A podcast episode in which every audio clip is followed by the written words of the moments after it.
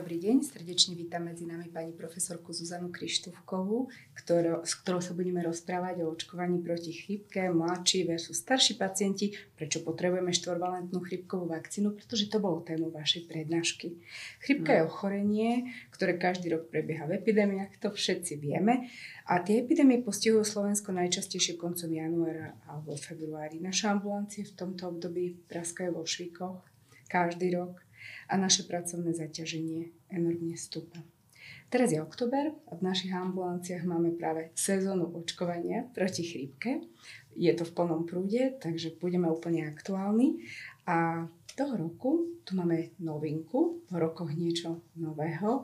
Namiesto trojvalentnej vakcíny prišla na Slovensko štvorvalentná vakcína. Čo to znamená? Prečo táto zmena? Čo je ten význam? Tá štvorvalentná vakcína poskytuje širšiu ochranu očkovaným, eh, pretože eh, postupom času sa eh, vyvinuli z vírusu chrípky typu 2 B také dve línie antigénne odlišné a ak bola v očkovacej látke jedna línia, nechránila proti druhej. A veľmi ťažko sa predpovedalo, ktorá z tých línií bude dominovať, tak e, preto sa Svetová zdravotnícká organizácia rozhodla odporúčať výrobcom vakcín, aby vyvinuli štvorvalentnú vakcínu, ktorá bude obsahovať dva vírusy chrípky typu B z obidvoch tých antigénne odlišných línií.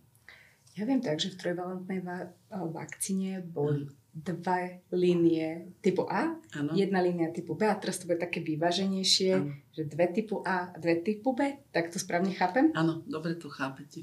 Dobre, ale princíp je stále rovnaký, že Svetová zdravotnícká organizácia vyberie kmene, ktoré budú ďalší rok, ako sa pripravuje tá vakcína, čiže postup zostáva zachovaný. Áno, aj zloženie vakcín zostáva zachované, uh-huh. aj indikácie sú rovnaké, to sa nemení, len teda uh, už sa nemusíme báť, že bude dominovať iný vírus chrípky typu B, ako je vo vakcíne, pretože táto vakcína pokrie obidva tie, ktoré vlastne cirkulujú eh, v posledných rokoch. Hovorili ste, že tie indikácie sú tie isté, zloženie je to isté. Najnovšie sa veľa hovorí o očkovaní tehotných žien. Dokázalo sa, že je to rizikový faktor. Povedzme si o tom viac. Áno, to eh, aj by sme dokázali u nás, že gravidita bola vlastne rizikový faktor, ktorá, eh, bola, ktorý bol najzávažnejší v tom, že chrípka prebiehala ťažko. Počas eh, pandémie chrípky v roku 2009 na Slovensku zomrelo 6 tehotných žien, ktorí, ktoré boli dovtedy úplne zdravé, nemali žiadne rizikové ochorenia, ani žiadne, žiadne rizikové chronické ochorenia, poruchy imunity, úplne zdravé, úplne zdravé len mladé, tehotné ženy. len tehotné mladé ženy. Uh-huh. A taká situácia bola aj inde vo svete, takže Svetová zdravotnícká organizácia sa rozhodla, že tehotné ženy by mali byť prioritne očkované. A to v ktoromkoľvek e, štádiu tehotenstva. To znamená, či úplne na začiatku alebo na konci. Treba si uvedomiť, že sa očkuje neživou očkovacou látkou, to znamená, tá nemá žiaden vplyv na vývoj plodu a, a e, žena vlastne, tá tehotná tým chráni nie len seba, ale aj svoje dieťa. Ako toto by som povedala predať tým tehotným ženám? Stretávame sa žiaľ s generáciou mladých žien, ktorí majú veľa naštudované, ale z rôznych internetových zdrojov. Nehovorím o tom, že sú vôbec proti očkovaniu, sú proti akékoľvek chemii počas tehotenstva. Mm. Aké argumenty by ste použili, keby ste boli v tej ambulancii, máte pred sebou tehotnú ženu alebo plánujúcu tehotenstvo? Tak e, je to veľmi citlivá vec, treba to veľmi opatrne diskutovať a e, ideálne by bolo, keby so ženami o tomto začali hovoriť ginekologovia. Uh-huh. Máme takých ginekologov, ktorí naozaj aj očkujú proti chrípke, aj so ženami to, o tom rozprávajú, bohužiaľ, ale máme aj takých, ktorí to považujú za úplnú kontraindikáciu očkovania, ale si myslím, že ak dáme tie príklady žien, ktoré teda zomreli počas tehotenstva, niektoré deti, ich sa podarilo zachrániť a vlastne už sa narodili ako siroty, tak e, si myslím, že to je dosť e, silný príklad toho, že e, žena by mala začať o tom uvažovať. Je to na jej rozhodnutí mhm. samozrejme, ale poviem tak, že v iných krajinách už je to bežné. Konkrétne my máme v rodine jednu mamičku, ktorá teda už porodila, ale ako zistila, že je tehotná, žije v New Yorku, tak to bolo prvé, čo, čo jej povedali. A hneď sa zaočkujete proti chrípke. Lekári jej to odporúčali a samozrejme ona neváhala, dala sa očkovať. Tam je to úplne bežné. Hm, máme k dispozícii nejaké údaje o zaočkovanosti tehotných žien, či už po svete v niektorých krajinách alebo na Slovensku. Sleduje sa to?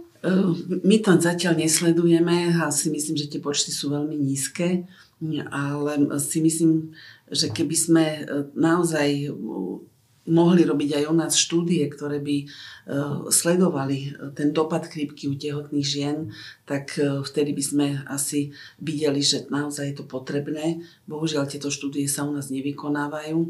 A, vo svete je to rôzne, ale v Amerike určite dos, dosahuje tá zaočkovanosť viac ako 50 ja musím povedať, že spustili sme očkovanie v našej ambulancii pred týždňom a milo nás prekvapil záujem. My to zatiaľ len tak cítime, že zrastol záujem o očkovanie. Neviem, či je to úloha médií alebo čím to je prezentáciou nejakých fatálnych eh, komplikácií chrípky, ale naozaj ja aj sestričky sme si všimli, že je väčší záujem o to očkovanie. Bolo by to fajn, keby to tak bolo.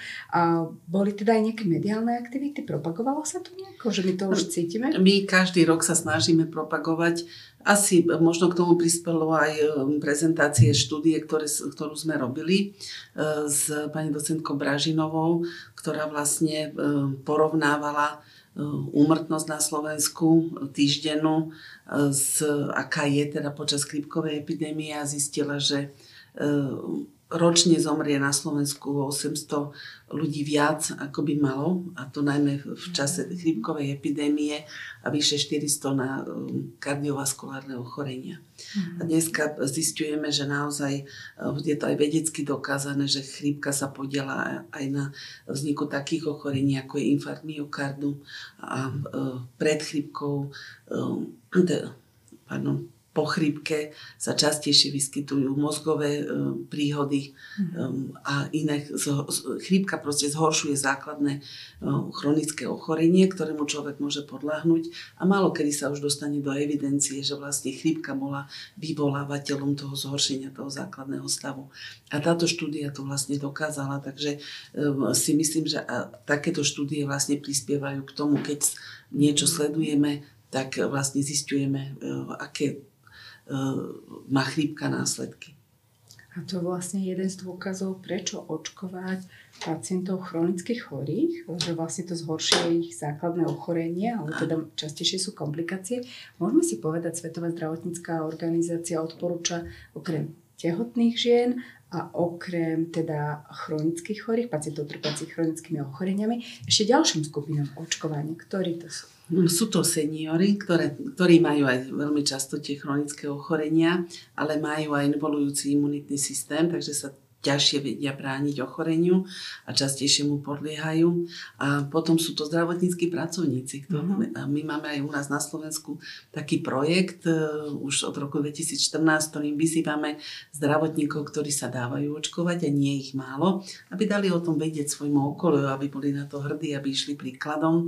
Uh, tak uh, tým posielame potom rôzne aj odznaky, chránim seba aj svojich pacientov, pretože uh-huh. zdravotnícky pracovník nechráni len seba, chráni aj svoju rodinu, pretože z, e, z nemocnice alebo z pracoviska môžu, môže chrípku doniesť domov a nakaziť e, svojich rodinných príslušníkov, ale chráni aj svojich pacientov, ktorých nenakazí. A nie je málo príkladov, kedy práve zdravotnícky pracovník bol ten, ktorý priniesol tomu chronickému chorému pacientovi chrípku a ten e, vlastne mu podľahol. A tento trend je vlastne celosvetový, najmä teda v tých Spojených štátoch amerických. Dokonca som počula taký príklad jednej pani doktorky, ktorá bola na praxi, ktorá vyslovene povedala, tí, čo nie sú očkovaní proti chrípke, majú na to teda určitý čas, kedy sa môžu dať a keď sa nezaočkujú, tak sú prepustení z nemocnice. Mm-hmm. A uvažuje sa o takomto opatrení aj u nás? Nejaké My, my nechceme, nechceme ísť touto cestou. Mhm. My chceme vlastne, aby si to zdravotníci uvedomili, že je Ani to si dôležité. nemôžeme dovoliť ich prepušťať, máme ich už teraz Áno. málo. A, a ani si myslím, že to nie je cesta, ale chceli by sme, aby tí, čo sa dávajú, naozaj išli príkladom, aby si to sami zdravotníci uvedomili, že je to dôležité aj pre nich, aj tých pacientov, aby to bola vec takej etiky.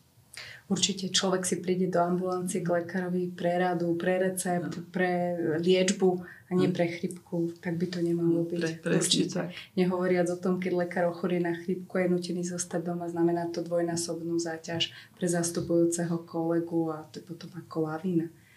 Chceli by ste na záver niečo odkazať všeobecným lekárom? Ja by som chcela všeobecných lekárov pozbudiť v tom očkovaní. Um, oni sú tí, ktorí môžu zachrániť tie ľudské životy. Naozaj um, tých 800 úmrtí ročne to nie je malé číslo a, a je to vo vašich rukách. Ma, môžete to zmeniť. Začnite pozitívne, tí, ktorí ešte ste nezačali vlastne pristupovať k očkovaniu. Ak máte obavy, príďte na školu očkovania, ktorú my poriadame, dáme vám oveľa viac informácií, čoho sa máte bať, čoho sa nemáte bať pri očkovaní, aby ste to mohli robiť spokojne svedomím. Kde nájdú lekári bližšie informácie o tejto škole očkovania, alebo je známy už najbližší termín, kde sa môžu prihlásiť? na webovej stránke Slovenskej zdravotníckej univerzity.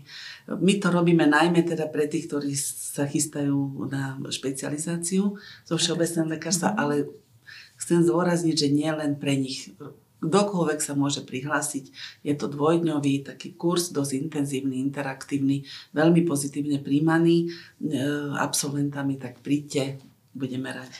Pamätám si, že začiatkom roka sme aj propagovali tento kurz na našej web stránke a na Facebooku. Budem veľmi rada, keď nám znova poskytnete link, čiže budete to môcť nájsť na o, web stránke Slovenskej zdravotníckej univerzity, ale takisto na web stránke Slovenskej spoločnosti všeobecného praktického lekárstva. Ďakujem veľmi pekne za rozhovor. Ďakujem aj ja za pozvanie.